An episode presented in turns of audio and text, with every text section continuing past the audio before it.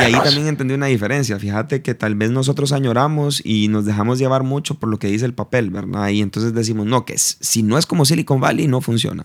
Si no es un unicornio, no funciona. Si alguien no me mete 100 mil dólares o un millón de dólares, no voy a llegar a ningún lado. Eso es más como una fantasía, Tavo, desde mi perspectiva, ¿me entendés? Y hay que ser muy cuidadoso porque eh, en Centroamérica no podemos tener esa ilusión. Es, es, es, es ilógico tenerla, quizás. Estamos lejos. Y eso es importante aterrizarlo, ¿verdad? Porque si hay emprendedores que vienen comenzando, que me están escuchando y que ellos están leyéndose los libros para hacer un... Estás escuchando Fundamentos en este podcast entrevistamos a personas que ejecutan grandes proyectos y exploramos las bases sobre las que construyen empresas, disciplina, arte y tecnología.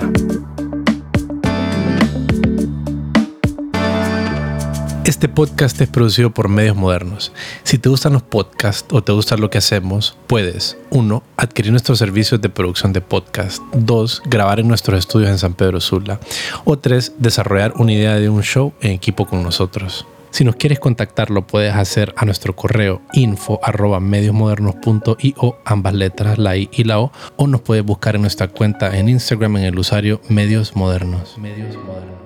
Y bueno, una vez más aquí en el estudio de medios modernos, teniendo la gran oportunidad de conversar con un gran amigo que mm, ha tenido una enorme experiencia y una experiencia y también una enorme fortuna de poder eh, tener la, dicha de, conocer y, desarrollarse en diferentes ecosistemas de emprendimiento, un tema que, que en Fundamentos Podcast nos apasiona bastante porque el emprendimiento y la tecnología, la innovación tienen mucha, es un, tema que, va, de la mano con las cosas que creemos y que nos apasionan. En esta, en esta ocasión, Nelson Irías, eh, Growth Leader, ¿verdad? De, esta empresa en México llamada Lira. Bueno, Lira es producto de otra empresa que se llama Telos Labs, ¿verdad? Si no me equivoco. Así es, Tavo. Muchas gracias por la invitación.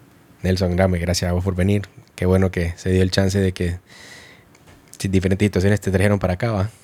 Sí, aquí estamos, mira, es siempre hay un motivo mayor al que creemos de frente para estar compartiendo al final, ¿verdad? Conectar con amigos, con familia, etcétera. Son las cosas silenciosas que están en cada viaje que uno hace, volviendo a su tierra.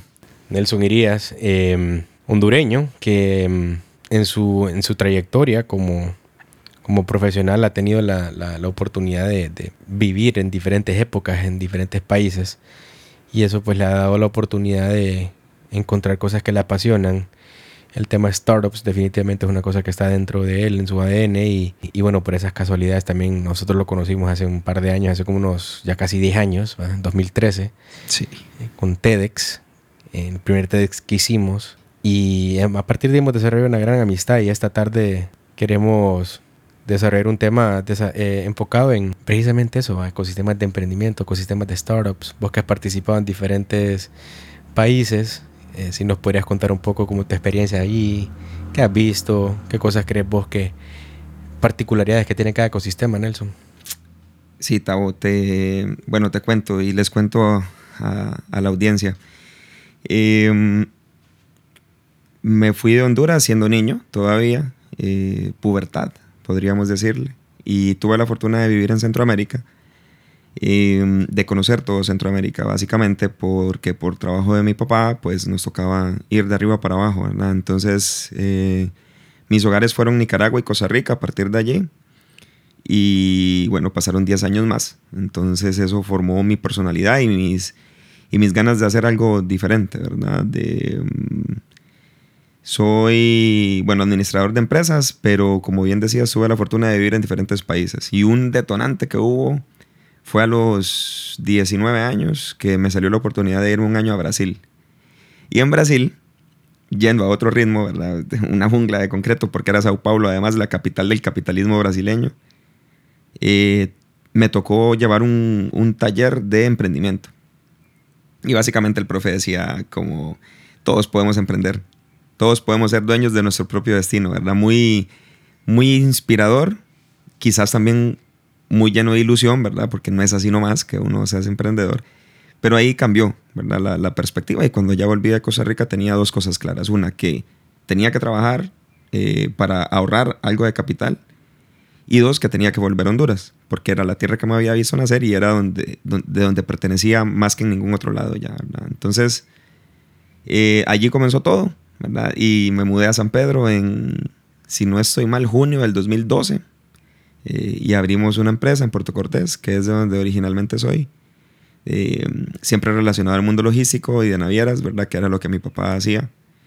Y en la inquietud llegué a, a, conocer gente en Unitec que me llevó a conocerlos a ustedes y comenzar todo este nuevo, esta nueva visión, ¿verdad? Ya no solamente de emprender, sino de hacer algo innovador, algo que realmente impacte. No me interesa lanzar una empresa por hacer dinero, me interesa hacer una empresa por generar un impacto, por cambiar algo en la sociedad. Y creo que ahí comienza todo. Sí, ¿verdad? Y es que así empieza básicamente con, con salirse un poco de la zona cómoda y empezar a conocer diferentes personas que le pueden dar a uno, o diferentes comunidades, o diferentes tribus, como le quieras llamar. Mm. Pero definitivamente eh, es importante ese elemento de, de, tener personas claves en la vida. Pues, particularmente, por ejemplo, ese, ese personaje en Brasil que, que, bueno, las diferentes personas que conociste en Brasil que te, que te compartieron ese concepto de emprender y todas esas cosas, pues lo fuiste interiorizando y eso se fue manifestando a medida fuiste avanzando acá, tanto en Honduras como en otros países donde estuviste. Y, y, bueno, en Honduras eh, sí nos conocimos en el Río de Piedra, ¿verdad? En 2013. Me, me, acuerdo que también tenías esta, esta iniciativa que, que, era un poco más social, ¿verdad? Enfocada a, como a revestir y embellecer. Me acuerdo que más o menos así era la, la, la, idea de Jardín. Jardín Honduras, con Silvina Zelaya. Fíjate que justo tenía esta conversación hace poco de cómo los inicios de los 20 son completamente nublados, ¿verdad? Para uno. O sea, uno Quizás hace 30 años tener 25 eh, representaba sinónimo de madurez y de, gallardía para llevar un hogar adelante y demás. Hoy no, las, las culturas y la sociedad y el mundo como va nos hace verlo, nos hace ir a otro ritmo. Y ese otro ritmo implica que a los 20 probablemente no estás listo para ser papá, para... En mi caso, al menos así me sentía, ¿verdad? Lo que me sentía listo era emprender. Pero emprender qué? Al final yo estaba siguiendo parte de mi sueño, que era ser, ser empresario, pero al mismo tiempo no estaba cumpliendo mi sueño del todo, que era hacer algo que yo quería. Yo estaba siendo empresario porque mi papá se, tenía una idea de una empresa de transporte. Y qué dicha que llegamos a esa empresa de transporte porque me, me, enseñó a aprender a llevar a cabo un negocio, ¿verdad? Pero no me llenaba. Entonces, ¿qué hacíamos? Y bueno, con Silvina empezamos, de hecho, lo primero que empezamos con Silvina fue Utopía. Utopía era una marca. Es verdad. De ropa, eh, hacíamos... Camisas, eso. Memorabilia, básicamente para, de la cultura hondureña, para enaltecer la cultura hondureña, ¿verdad? ¿Y qué era? Era, no sé, una camiseta que decía cheque y te explicaba cheque en español y en inglés para poderlo hacer internacional, ¿verdad? Pero llevábamos un proceso de manufactura específico, no hacíamos algo por hacer, hacíamos algo bien hecho. Y eso nos dio credibilidad, ¿verdad? Y y rápidamente, como estábamos empoderando la cultura hondureña, despertamos el interés de otros colectivos que ya habían. Eh, TEDx fue uno, por ejemplo, ¿verdad? De cómo comenzamos a hacer cosas en conjunto. Y, y así nació Jardín, ¿verdad? Fue el spin-off de, de, Utopía, que de hecho era un negocio rentable, fue hacer algo social, algo social en donde ya teníamos que depender de grants, teníamos que ir a ver patrocinios, teníamos que hacer un montón de cosas, pero que el take estaba en devolverle a San Pedro Sula una de las ciudades, si no es la ciudad más bonita de Centroamérica, em, la oportunidad que la gente volviera a disfrutar de las calles y del espacio público. Y entonces montamos un colectivo entre artistas, innovadores sociales, emprendedores de todo tipo, tecnológicos, creadores de contenido, etc. Y ese colectivo, eh, no sé, transformó muchas partes de la ciudad. Transformó el jardín de los caminantes hicimos arte en el Jardín de los Caminantes, eh, sembramos flores, motivamos a que se instalaran máquinas, pintamos. Eh, y ese fue el detonante. Luego vinieron otros proyectos, eh, Villa del Sol, vino Jardín Infantil, Jardín... El Parque. El Parque Infantil de San Pedro, creo que se llama, el Parque de Niños. Y así sucesivamente fue poder devolverle a Honduras la oportunidad de, de quererse un poco, devolverle a los hondureños la oportunidad de querer su espacio, de volverlo a amar. Y eso me, marcó, definitivamente. Eh, la innovación social va a estar conmigo para toda la vida. Eh, el proyecto duró tres años y medio, más o menos. Y en 2014, si no estoy mal, recibimos un premio en Costa Rica del emprendimiento social de mayor impacto en Centroamérica. Y, y fue súper interesante, ¿verdad? Un detonante, algo que no nos imaginamos con Silvina que íbamos a lograr. Eh, Y puede ser que hayamos sembrado semillas en los corazones de las personas que estaban allí, ¿verdad? Y que ahora podemos ver otra San Pedro. O sea, San Pedro Sula en 2012, cuando yo llegué, era una San Pedro Sula de desconfianza. San Pedro Sula hoy día es una San Pedro Sula un poco más abierta, de mayor empatía con el prójimo, por lo menos. Y quizás son cosas que sembramos en aquella época. De acuerdo, de acuerdo. Digamos que el ecosistema en, San Pedro Sula, en ese punto, para emprender esas cosas, estaba como empezando a, digamos, a, a percepción particular, porque creo que tal vez el, ecosistema estaba empezando como a, desarrollar cosas interesantes a nivel de conceptos y de, y de proyectos, ¿va? Sí. sí. definitivamente. Y encontrábamos, Tavo, que en Tegucigalpa sucedía lo paralelo. Sí, Inclusive habían comenzado ligeramente antes que nosotros, pero, pero yo tengo la convicción que fueron cosas que nacieron al mismo tiempo por incentivos diferentes, pero que respondían a lo mismo. Al final de cuentas, ¿verdad? Entonces allá estaba Yamil en Tegucigalpa haciendo cosas, Maripaz, eh, varios colectivos y proyectos y comenzaban a unirse y aquí estaba sucediendo lo mismo, Y aquí estábamos haciendo lo inclusivo al Valle de Sula. Inclusive te acordás que hicimos hackathons y Startup Weekends y lo hacíamos al Valle de Sula. Íbamos a Puerto Cortés, a Villanueva, a Progreso, a, invitar a las alcaldías. Sí. Los Startup Weekends sí, es cierto. Y después cada uno fue eh, teniendo como un protagonismo en diferentes iniciativas. Y eso, eso es lo bonito, los ecosistemas de emprendimiento cuando, como, digamos, personajes como Ricardo que que Ricardo Irías, que empezó también con, sus, con los Startup Weekends. Eh, de nuestro lado los hackathons, de tu lado los, eh, las innovaciones sociales con Jardín HN. Entre otras iniciativas también, eh, Upload en su momento, ¿verdad? Con los hermanos Cruz. Con los hermanos Cruz. Y así, eso, todas esas cosas como dan, le dan un nacimiento, un ecosistema de, de proyectos diferentes o, digamos, novedosos para un país que requiere de, de, de estas propuestas para que se dio como otra cara ¿va? De, mm. del, del, potencial que puede ser, lo, el, el, potencial que tiene el emprendimiento aplicando las ideas. ¿va? Y sí. Thinkers and Makers. Thinkers and Makers también salen en ese tiempo. Eventualmente nació una primera incubadora en San Pedro. Ajá, cabal, es verdad, es verdad. y es un resultado. Y eso, Tavo, es importante por el tema que nos compete. Un ecosistema de emprendimiento no puede nacer sin el principal protagonista, y el principal protagonista es el emprendedor. Y ahí estábamos nosotros, todos emprendiendo eh, o todos siguiendo algún negocio que tuviera que ver con emprender. Sí. Eh, y la base fundamental de esto, entonces se volvió en el emprendedor, ¿verdad? Y todo lo que vino después fue gracias a que los emprendedores se empoderaron. Entonces, un ecosistema de emprendimiento, lo primero que tiene es el emprendedor. Y en él tiene que girar todo. Cabal. Y luego, por esas cosas de la vida, te toca eh, salirte de Honduras y, te vas a Costa Rica, ¿no? Sí. Ya en ese momento, creo que estábamos hablando de 2015, Honduras, Honduras Startup nace, ¿verdad? Una iniciativa de gobierno, otro key player importante, ¿verdad? Y aquí vamos a ir mencionando, o desde mi perspectiva, te voy a ir compartiendo los elementos que yo voy encontrando en común para la creación de diferentes ecosistemas. Y viene el segundo importante, que es el gobierno, la intervención del gobierno, ¿verdad? El gobierno se vuelve en un alimentador, en un feeder del, del ecosistema de emprendimiento. Porque nos permite poner las bases. En la mayoría de las ocasiones el gobierno no sabe en, lo absoluto cómo hacerlo, pero es quien y el único que puede prestar la plataforma para lograrlo. Y, dar los permisos para lograrlo. Y entonces nació Honduras Startup. Y Honduras Startup del I7 nos prestó la posibilidad de hacer eventos y concursos y competir a nivel nacional. Y, traer ideas de innovación. Y de ahí nació Linflix. Linflix es la primera plataforma multicines de Costa Rica en donde la persona podía desde encontrar información de una película, comprar el ticket, eh, participar por rifa de entradas, compartir trailers, lo que fuera, independiente de cualquier cine, ¿verdad? Todas las bases de datos, nosotros trabajábamos directamente con las productoras, con Sony, con Warner, eh, con Universal y ellos nos daban entonces el contenido que nosotros poníamos en nuestra aplicación.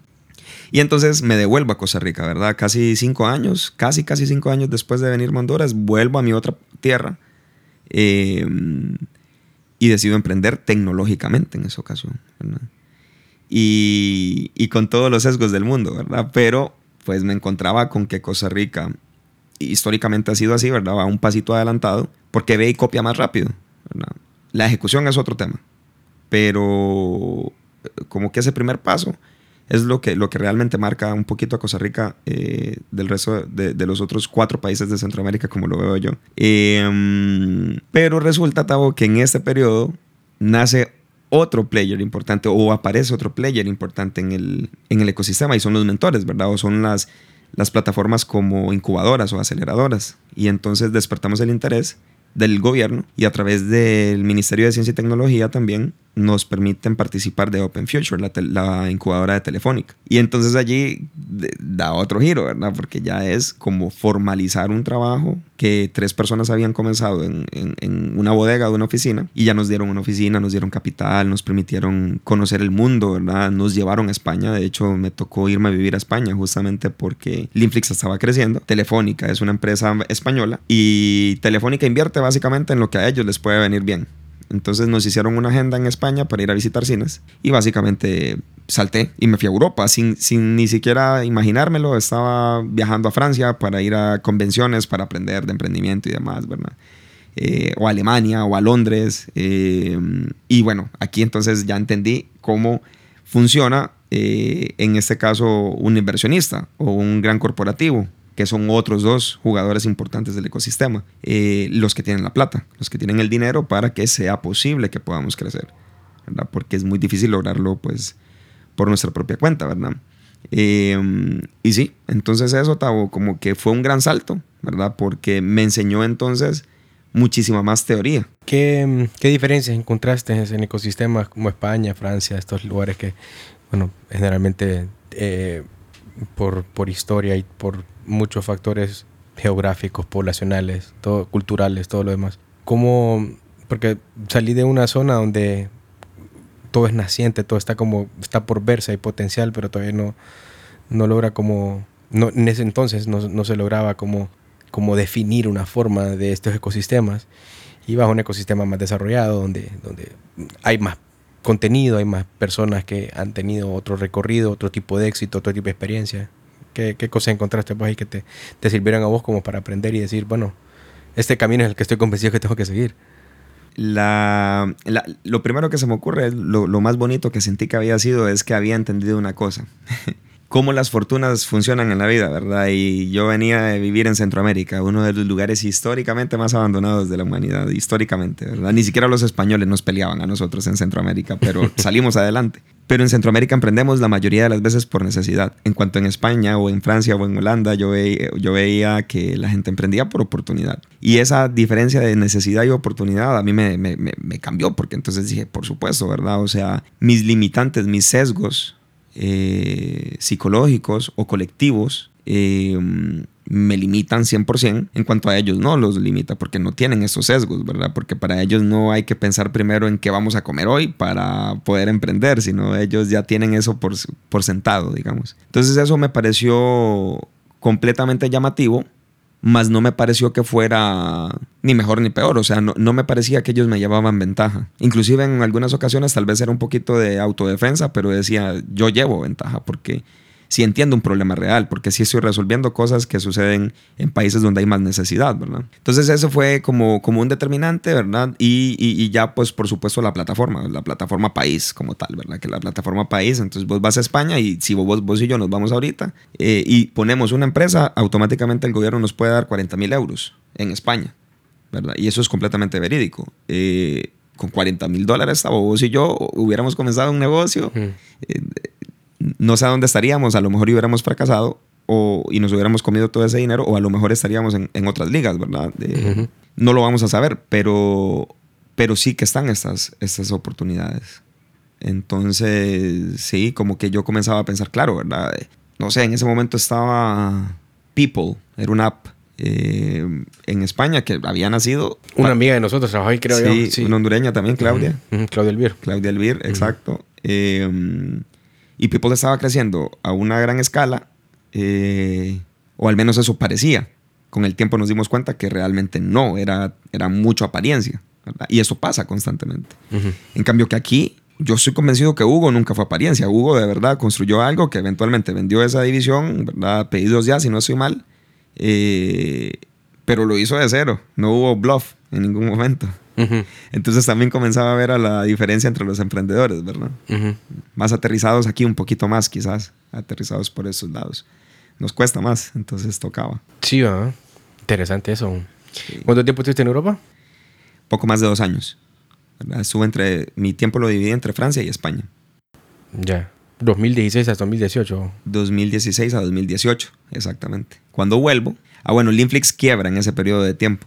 Eso es importante porque también me tocó enterrar un proyecto en Europa, ¿verdad? Y, y me tocó hacerlo, Tavo, con frialdad, tal cual un francés lo hace, ¿verdad? Es, es como, ah, bueno, mira, no funcionó, más bien me está haciendo pobre, chao, ¿verdad? Eh, aquí somos muchísimo más románticos para cerrar las cosas, o sea... eh, Eso es verdad. entonces, también aprendí que hay que hacer un poquito asertivo al momento de tomar una decisión, ¿verdad? Y es como, ok, esa es la realidad de las cosas, entonces lo suelto. Eh, y cuando regresé a Costa Rica, eh, comenzaba un nuevo reto, ¿qué hacer? Y apareció Ruta N, ahí aparece Ruta N con una oferta sobre la mesa para ser parte de la primera incubadora y aceleradora de emprendimientos del sector naranja, economía naranja, Ruta N en Medellín, Colombia. Colombia. Exactamente.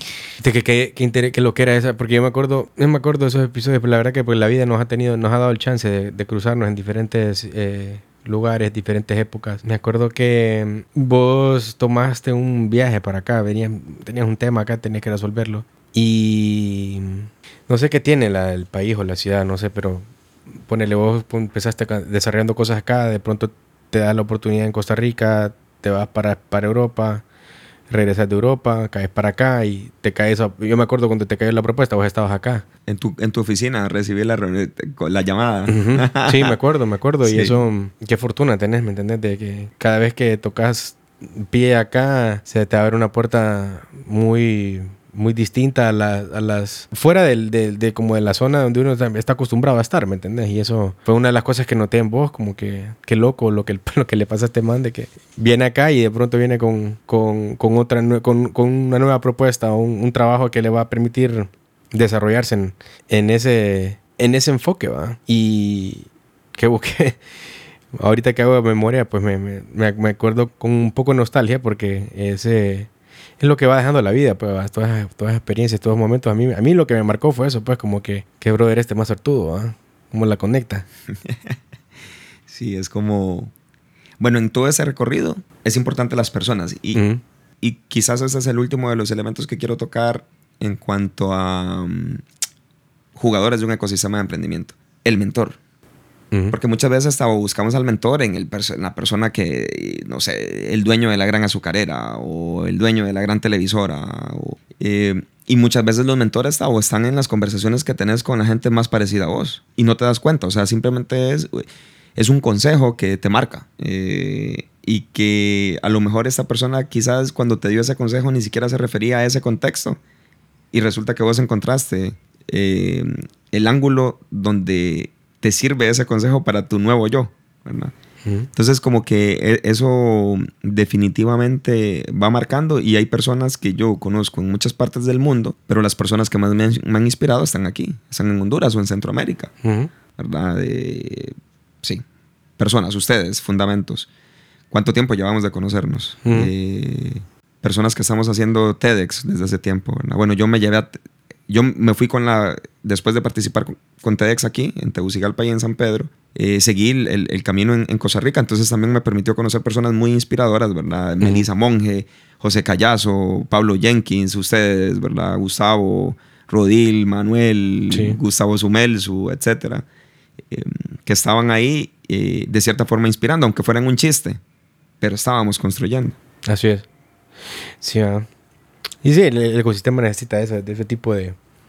Sí, ne- necesitas ese tipo de, de- de, eh, ingredientes en, en un, en un ecosistema para que pues el ecosistema impulse cosas, evolucione y, y haga, y haga- y nazcan proyectos que, que puedan marcar la diferencia o que generen impacto. ¿ah? Entonces cuando te presentan la, pro- la propuesta de Ruta N, vos inmediatamente la aceptás, lógicamente. ¿ah? Sí, de hecho, había estado, venía en- a Honduras una semana y eso fue como al tercer o cuarto día que me llamaron y tuve que adelantar mi vuelo para ir a hacer maletas porque era un viernes y el lunes tenía que estar ya en Medellín.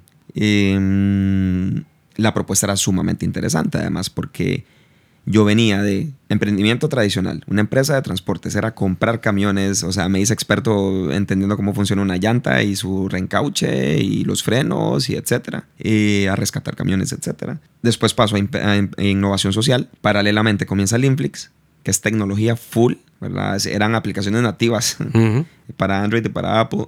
Em, y ahora viene la oportunidad de, ok, recorrido hacia atrás, bueno, emprendiendo. Ahora viene la oportunidad de institucionalizar un poco ese conocimiento y eh, montar una aceleradora y una incubadora en un sector del cual desconocía por completo, ¿verdad? Que es el sector de economía naranja, el sector circular o economía circular. Básicamente cualquier cosa que se cree con las manos o inclusive con la mente, ¿verdad? Solo que hay algunas diferencias, pero es la base de la economía en América Latina. América Latina se basa en cosas que se hacen con las manos, artesanía, eh, no sé, arte, ¿verdad? música. Entonces, aprender de eso, o sea, imagínate que uno de mis primeros eh, Em, de las primeras empresas que me tocó asesorar, éramos solo cuatro personas para 36 empresas en la primera cohorte que tuvimos. Y una de las primeras empresas era una productora de, de eventos audiovisuales. Hacían conciertos masivos, traían a Megadeth, traían a qué sé yo, empresas, eh, grupos grandes. No tenía idea de qué carajo ser un roadie, no tenía idea de, qué, cómo se negociaba esa industria, ¿verdad? Entonces me tocaba aprender mucho eh, para poder ayudarle al emprendedor a formarse mejor, ¿verdad? Me imagino que, bueno, lo que pasa es que también llegaste a un ecosistema y a una ciudad donde, bueno, en la actualidad ya tiene, creo que, si no me equivoco, tres o cuatro unicornios, unicornios, empresas que cuestan más de un billón de dólares en una economía que notablemente distinto a Centroamérica. Me imagino las visiones, los procesos, los, los proyectos como tal, la ambición como tal es totalmente distinta a la que, digamos, coleccionaste estando, eh, estando acá en, en, Centroamérica, en Honduras o en Guatemala, bueno, en Guatemala, Costa Rica. Nicaragua también. Em, sí, Tau. Era increíble. Yo decía, Fox, se supone que soy yo el que tengo que estarle dando consejos a ellos ¿verdad? Eh, y de eso se trata justamente, ¿verdad? Es, eh, es, casi que, para mí el trabajo de ser mentor es una cosa bidireccional. Nunca me he ido de una sesión de, de, mentoreo eh, sin yo haber aprendido algo, siendo yo el mentor. Entonces definitivamente es bidireccional, pero llegaba a una ciudad que, en donde Y Combinator tenía el ojo puesto, ¿verdad? Entonces ya le había metido dinero a... ¿A quién? Le metió dinero a Tributi, que es una empresa para pagar impuestos eh, personales, le metió plata a Valienta, que era como para hacer catálogos em, de mujer, ¿verdad? Ropa de venta de mujer y etcétera. Platzi, entonces había como ya mucho, mucho de lo que yo había visto en libros.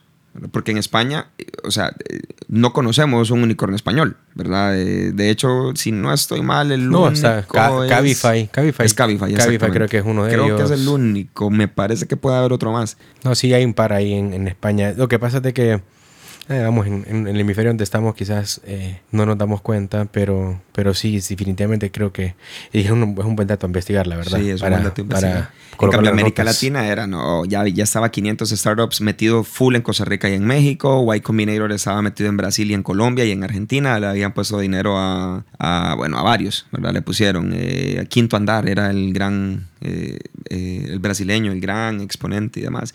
Y ahora sí, ahora Colombia debe tener 8 o 9 o 10 eh, unicornios ya. Javi fue el último que es puro de, para rentar casas y comprar y vender casas. Em, y entonces empecé a sentarme con inversionistas, con personas que en Centroamérica no existía esa figura, ¿verdad? Totalmente. Un Andrés Barreto, un man que tiene 35 años en Andrés, si no estoy mal, y, y Andrés pone dinero a la mayoría de los emprendimientos tecnológicos eh, que tienen futuro en Colombia.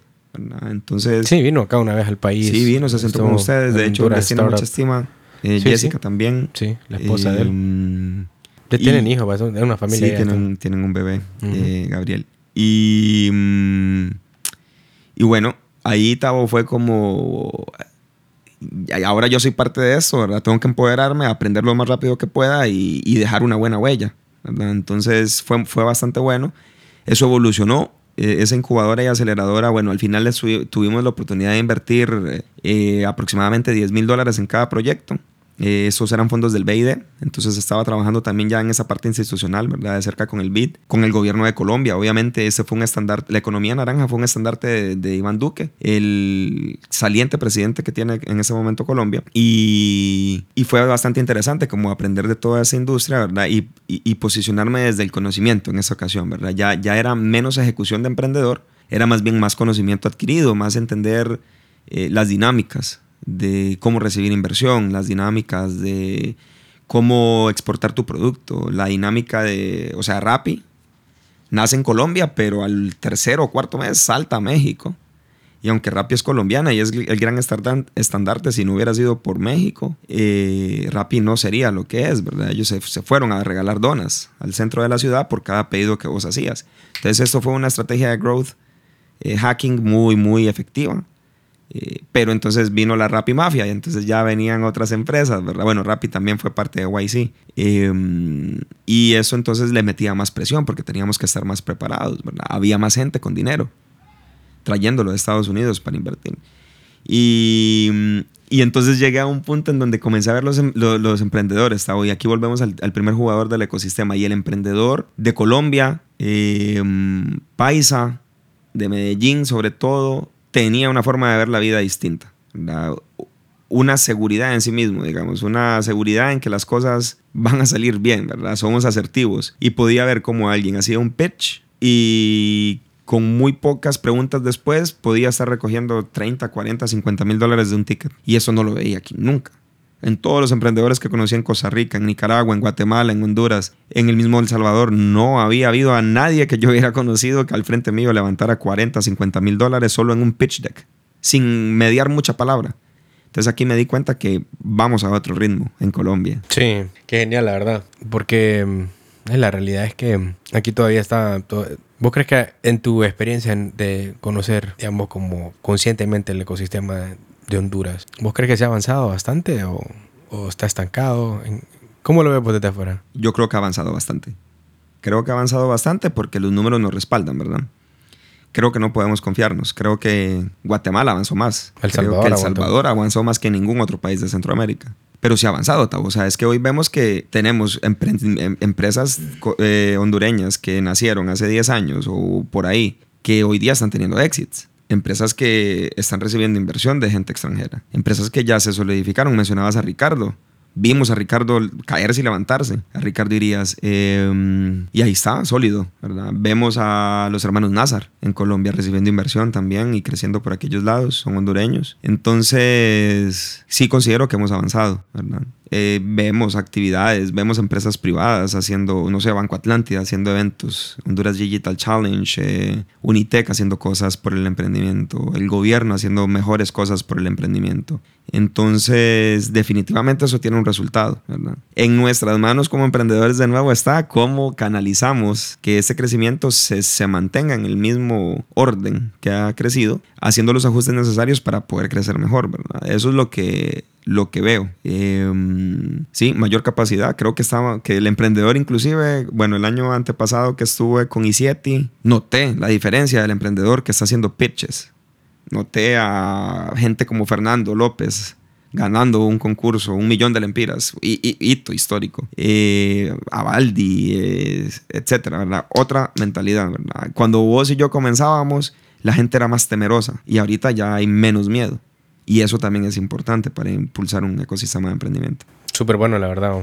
Muy, muy acertado tu punto de vista. A veces creo que se le pierde valor a todas esas cosas. En mi caso, por lo menos, se pierde porque mm, tal vez uno está enfocado mucho en las cosas que uno está haciendo y, e ignora eh, los colaterales o las consecuencias de las cosas que se, que se desarrollan y, y desde tu punto de vista creo que es muy acertado lo que, lo que compartís. Hay mucho por hacer, sin lugar a dudas. Pero, pero sí, sí, sí, estoy de acuerdo. La verdad que va a un paso, no a un paso acelerado, pero sí ha ido a un, buen, a un paso en donde puedes, claramente puedes identificar situaciones, compañías, historias que, que el ecosistema ha, ha, ido desarrollando a lo largo de su existencia, o por lo menos de la existencia que nosotros conocemos, porque antes de eso creo que también siempre habían iniciativas, siempre habían, siempre habían dinámicas eh, igual, un poco aisladas, se podría decir, o tal vez de poco conocimiento para muchos, pero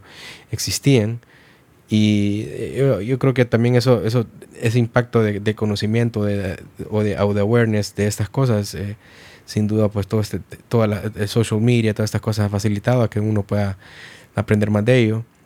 Pero eh, regresando al tema de, de, Ruta N y, tu experiencia en Medellín, tuviste otras iniciativas también después, empezaste creo que un Founders Institute.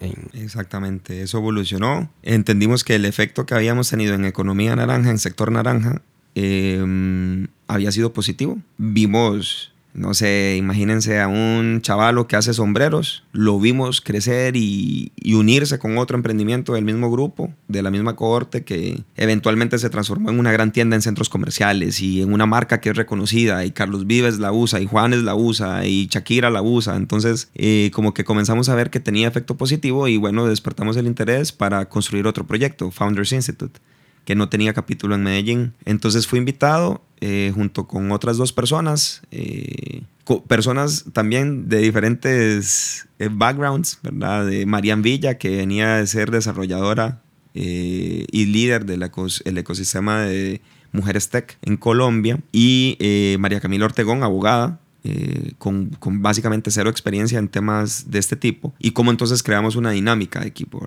Y aquí nos apoyamos mucho de nuevo en los mentores y no sé, mentores que venían de lejos para apoyarnos y poder literalmente dar horas de su tiempo para...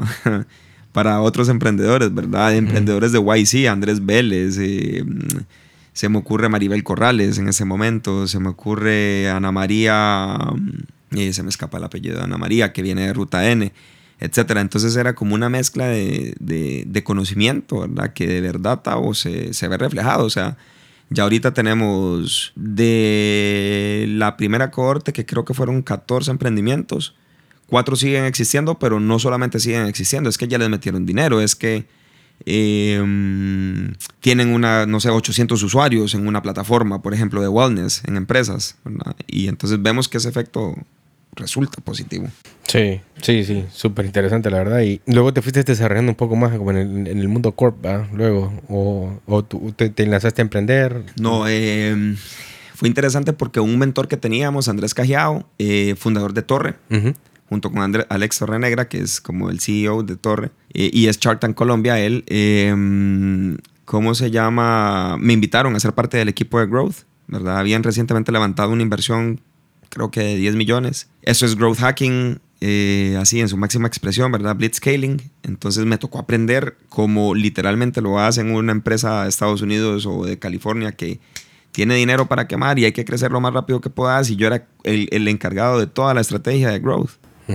y, mm, y, si bien fue el periodo de, vida trabajando para algo que no era mío, más pesado que he tenido, eh, porque no descansábamos, teníamos que hacer crecer la base de datos de usuarios, ¿verdad? Eh, todos los días. Aprendí exageradamente a cómo, cómo, eso, cómo es que funciona un ambiente de este tipo, ¿verdad? Si vos querés ser un unicornio, Tavo, tenés que sudarla y quemar dinero y quemar horas y no dormir y pensar en esto todo el tiempo, ¿verdad? Y encontrar cualquier hack que te permita a vos seguir creciendo y haciendo que tu producto se siga usando, ¿verdad? Em, después de mucho aprender la dinámica, me hicieron la oferta de ser director de Growth de Tecus, empresa de Digital Signage también, eh, tecnología 100% colombiana, eh, con otra dinámica, una dinámica que no precisamente quiere ser blitzscaling, no quiere ser unicornio. Y ahí también entendí una diferencia. Fíjate que tal vez nosotros añoramos y nos dejamos llevar mucho por lo que dice el papel, ¿verdad? Y entonces decimos, no, que si no es como Silicon Valley, no funciona. Si no es un unicornio, no funciona. Si alguien no me mete 100 mil dólares o un millón de dólares, no voy a llegar a ningún lado. Eso es más como una fantasía, Tavo, desde mi perspectiva, ¿me entendés? Y hay que ser muy cuidadoso porque eh, en Centroamérica no podemos tener esa ilusión. Es, es, es, ilógico tenerla, quizás. Estamos lejos. Y eso es importante aterrizarlo, ¿verdad? Porque si hay emprendedores que vienen comenzando, que me están escuchando y que ellos están leyéndose los libros para hacer un, un emprendimiento, un unicornio, no estoy diciendo que no lo puedan hacer. Les, lo que les quiero decir es que a lo mejor las energías las están poniendo en el lugar equivocado.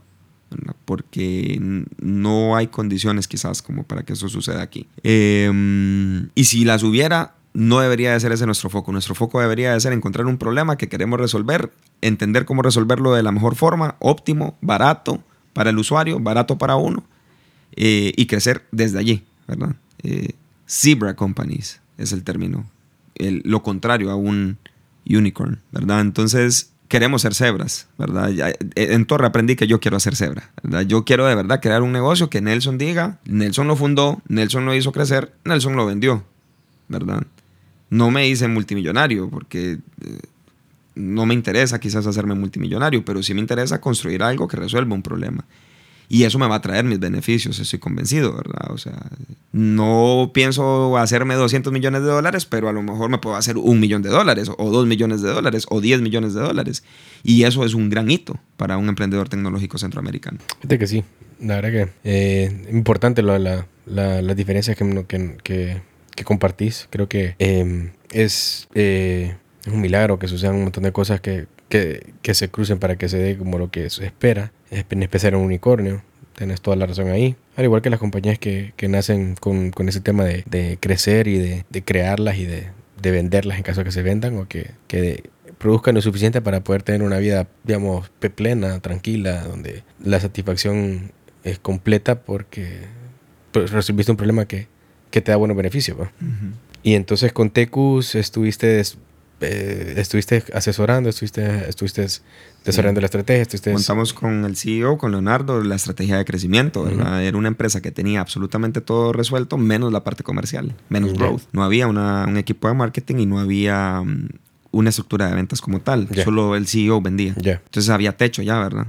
Porque además las ideas hasta a uno se le acaban. Uh -huh. Uno puede entrar en zona de confort con las ideas. Si vos no tenés a alguien que te esté apoyando al lado, metiéndote nuevas ideas o impulsando a tener nuevas ideas, eh, te vas a quedar estancado de cierta forma, ¿verdad? Entonces aquí conocí a Leo y fue espectacular también lo que logramos, ¿verdad? Logramos romper un hito la, el primer año que vendimos más de un millón de dólares, que la empresa vendió, una empresa de siete años, eh, logramos romper el hito de duplicar la venta del año anterior, ¿verdad? Ese fue como el gran hito que logramos en conjunto. Súper bien. Eh, millón y medio millón cuatrocientos mil dólares más o menos facturamos. Entramos a nuevos mercados, entramos a Costa Rica, entramos a Honduras. Uh -huh. eh, la colonia tiene productos de Tecos. De tecos. Uh -huh. eh, y otras empresas en Centroamérica, en la Curazao, bueno, etcétera. Este, pero ya comenzaba la chispa, ¿verdad? De, ok, ¿cuánto tiempo me voy a desviar? Ya entendí cómo funciona un ecosistema de emprendimiento. Y ahora, ahora más adelante menciono de nuevo los key players que desde mi perspectiva son los, los más importantes. Pero yo soy emprendedor, Tavo. O sea, yo soy constantemente pensando en algo nuevo que hacer. Y eso me tenía ya incómodo de estar en Colombia. Tres años ya en Colombia y una pandemia en el medio. Eh, ¿Cómo hago para dar este salto, verdad? De, de nuevo a mi charco, que mi charco es no ser institucional o, o, no ser el director de una aceleradora, sino ser el que está dentro de la aceleradora, ¿verdad? Ser el que se está ensuciando las manos todos los días por llevar a hacer algo, llevar algo adelante. Y, y bueno, llegó el momento de zarpar. Y ahora afortunadamente tengo la dicha de ser socio eh, cofundador, miembro cofundador de Lira en México Lira es una aplicación, SaaS eh, B2B que nos permite gestionar mejor la forma en la que se paga la nómina en México. Eh, esto es un problema que encontramos de un millón de problemas. México es un país que tiene 4.9 millones de pymes. Es el 95% del, del, del tamaño del mercado en empresas es de pymes. Eso implica que, como en toda América Latina, hay demasiadas cosas por digitalizar. Los procesos siguen siendo manuales y esos procesos manuales implican problemas administrativos para las empresas, para los empleados, para los dueños, para el sistema mexicano como tal o latinoamericano como tal, porque entonces el Estado deja de percibir ingresos, porque entonces el empleado deja de percibir ingresos, porque entonces la empresa por maquillar los ingresos recibe una multa y entonces esa multa hizo que quebrara la empresa y es una cadena que no es positiva para ningún ecosistema de empresas, ¿verdad? Y encontré un grupo de personas que están dispuestas a, eh, a cambiar. Yo ya encontré colegas que están resolviendo problemas de todo tipo. Conozco a Nathan, que es de Uruguay, que se vino a resolver un problema específico. Eh, en la, en la parte administrativa de las empresas también. Eh, encontré a Salia que está haciendo otro, resolviendo otro problema para reclutar personas eh, y así sucesivamente voy encontrando personas que están resolviendo problemas de digitalización. La, digital, la digitalización es nuestra, nuestra punta de lanza, por decirlo así, ¿verdad? La digitalización en América Latina. Si encontramos un problema en una empresa que se resuelve manualmente en ese momento y con código se puede solucionar tecnológicamente, a eso deberíamos de apostarle. En América Latina, ¿verdad? Es lo que más necesita y eso también nos va a posicionar en el mundo, ¿verdad? Lo que Japón o Asia tiene es que recurren a la tecnología en todo, China. ¿verdad? China era más pobre que todo el mundo, yo creo, hace 50 o 60 años, ¿verdad? Y sin embargo, ella es la potencia mundial y todo lo hacen tecnológicamente. Entonces, ¿eso estamos haciendo en Irata o somos una, un software que viene a resolver el problema de nómina? Eh, Me imagino que es un gran problema, pues, porque... Y bueno, creo que estás en el mercado correcto para ver ese, ese, ese problema. Eh, digamos, descubrirlo y que florezca beneficios enormes para el proyecto de Lira, porque sí, seguramente muchas de estas compañías, eh, y bueno, como el radio que mencionas también de compañías, también es bastante interesante para, para poner a prueba este tipo de proyectos y ver qué, qué se descubre, qué, qué, es lo que funciona, qué es lo que no, ajustar el producto para que tome una posición. Y la, digamos, lo interesante acá es que, como mencionabas vos hace poco, pues, ¿verdad? Eh, el crecimiento de Rappi se empezó a notar cuando se pasó a México. Entonces quizás estás como participando en, un nuevo ecosistema en el cual estás de primera mano pues probando un concepto que si estalla y lo logras en México, creo que lo que sigue después es una cuestión eh, bien interesante a desarrollar en otros mercados, ¿va? Así es, replicar. del, mercado mexicano podríamos hablar poco, porque todavía no es como que, o sea, sí has tenido participación ahí, pero digamos que, te falta conocer mucho más, pero me imagino, o sea, de lo que conocemos todo el mundo, México es un país que, es sumamente generoso cuando, cuando algo es bueno y resulta, el, el mexicano cree, lo compra, lo desarrolla, lo evangeliza. Así es, de hecho, en, lo que llevo, bueno, eso comenzó en diciembre del año pasado, son seis meses al momento de la fecha de este podcast. Y lo que he aprendido es que sí, es un mar de oportunidades. Em, y el mexicano en su orgullo mexicano eh, lo enaltece, ¿verdad? Entonces veamos Kavak. Es interesante porque México no tuvo unicornios. Siendo México, ¿verdad? la economía más importante de Latinoamérica, dejando afuera Brasil, o solo por detrás de Brasil, no había tenido unicornios. Ya había tenido unicornios Chile, Argentina, Brasil, un montón, Colombia varios. Eh, inclusive algún otro país debió haber tenido un unicornio por ahí y no México. Y, mm, y ahora Kavak es un emblema. Kavak es un orgullo y el mexicano quiere tener que, su carro que diga Kavak mm. en la placa. Quieren comprar un carro en Kavak, aunque cueste lo mismo que en el, auto, el concesionario, ¿verdad? Pero si dice Kavak, es, está cool. Entonces creo que a eso nos podemos pegar, ¿verdad? Al orgullo mexicano. Y nosotros, el problema que venimos a resolver a las empresas es un problema que afecta directamente a los empleados. Porque resulta que, y seguro eso sucede en América Latina, pero resulta que por tradiciones, malas costumbres, malas prácticas, tradicionalmente se hacen cálculos de nómina que benefician a la empresa. Y entonces silenciosamente, mes a mes, le quito un por ciento, el siguiente mes le quitó 2%, el siguiente mes le quitó un por ciento y medio al empleado de su salario.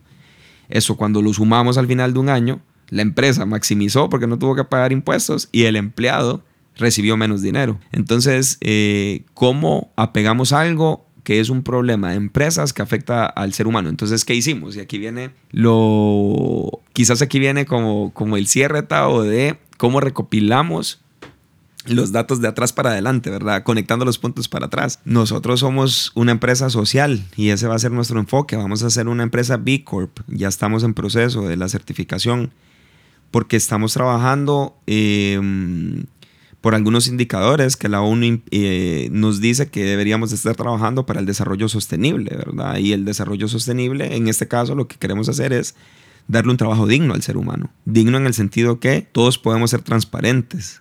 ¿verdad?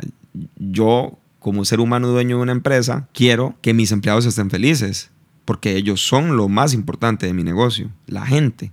Y si nosotros comenzamos a pensar así, más allá que en el dinero, más allá que en, en, la, en el nocivo deseo de hacernos millonarios, ¿verdad? A cuesta de lo que sea, yo creo que estamos entregándole algo más al, al mundo. Entonces, sí, hoy día puedo poner mis conocimientos en los tipos de emprendimiento que he tenido y llevarlos a cabo para resolver un problema para la sociedad mexicana, para el ser humano mexicano y eventualmente latino, yo me siento más a gusto porque he entendido, finalmente llegué a un punto en donde dije, sí, eh, todo lo que hice atrás me sirvió de algo y ahora mismo ya tengo un criterio muy fuerte para saber cómo quiero resolver un problema. Y mi, primer, mi primera forma de quererlo resolver es que, afecte, eh, que impacte positivamente al ser humano, como cuando hacíamos lo que hacíamos con Jardín y reimaginemos y TEDx y todo lo que hacíamos en el pasado, ¿verdad? Eh, y además el conocimiento tecnológico y además el conocimiento de inversionistas que adquirí en Colombia y además la forma de ver la vida de un colombiano, de un español. Si lo sumamos todo, nos da un recetario y ese recetario es el que hoy día estoy poniendo en práctica en México. Buenísimo. Espero que este, este, este pequeño fragmento de estos audios te sirva para, para también mandar ese mensaje que quieres mandar con, con lo que estás haciendo con Lira. Me parece fascinante el problema que estás resolviendo. Parece que hay mucho potencial ahí en, en esa industria. Hace poco estuve en México y también vemos el potencial que tienen los podcasts, cómo está creciendo. La verdad que el mercado mexicano tiene esa, eh, te permite esa opción de soñar y de, si lo haces bien, si lo trabajas bien, si conectas bien con la idea, con la cultura, con el propósito, con, muchas cosas que, que, pasan en ese mercado, seguramente eh, lo, vas a lograr cosas, se, se, logran cosas inimaginables. Entonces, em, pues bonita, buenísima charla, la verdad. Eh, bastante descriptiva en, términos de, de lo que implica eh, ecosistemas, ¿verdad? Las diferentes fases en, en, lo, en, lo, que, en los que los ecosistemas de emprendimiento que has estado están, eh, unos poco más maduros que otros, otros con como gigantes dormidos que están por despertarse, otros que están avanzando a un paso, que en determinado momento tal vez acelera el paso, va a depender mucho de, muchos factores, ¿verdad? Pero, pero sin lugar a dudas, pues tu aporte, pues tu granito de arena hacia, hacia este contenido sin duda facilita que, facilita información para que los emprendedores y también los mismos actores de diferentes, de diferentes eh, que conforman el ecosistema, pues también se, se motiven y, y, sigan aportando ese pequeño granito como lo hiciste vos en, esta, en este episodio eh, muy especial y, y, bueno, este, algunas palabras de cierre que quisieras compartir vos también antes de... Sí, em, me gustaría que, o sea, como hacer nada más la recapitulación de esos elementos, ¿verdad? Los, los elementos que componen un, ecosistema de emprendimiento, emprendedores. Si no hay emprendedores, no puede haber ecosistema de emprendimiento. Eh, un emprendedor tiene alguna responsabilidad esta, o tener un compromiso a largo plazo. Cuando yo me acuerdo que comencé con esto, Raúl Martín, un amigo tico, eh, y otros dos amigos y yo definimos que era un compromiso de 20 años, al menos. Eso fue lo que nos, nos comprometimos a hacer. Eh, ser siempre abiertos a que vengan nuevos jugadores, a que venga nuevo, a que vengan nuevos emprendedores, a que la comunidad se expanda.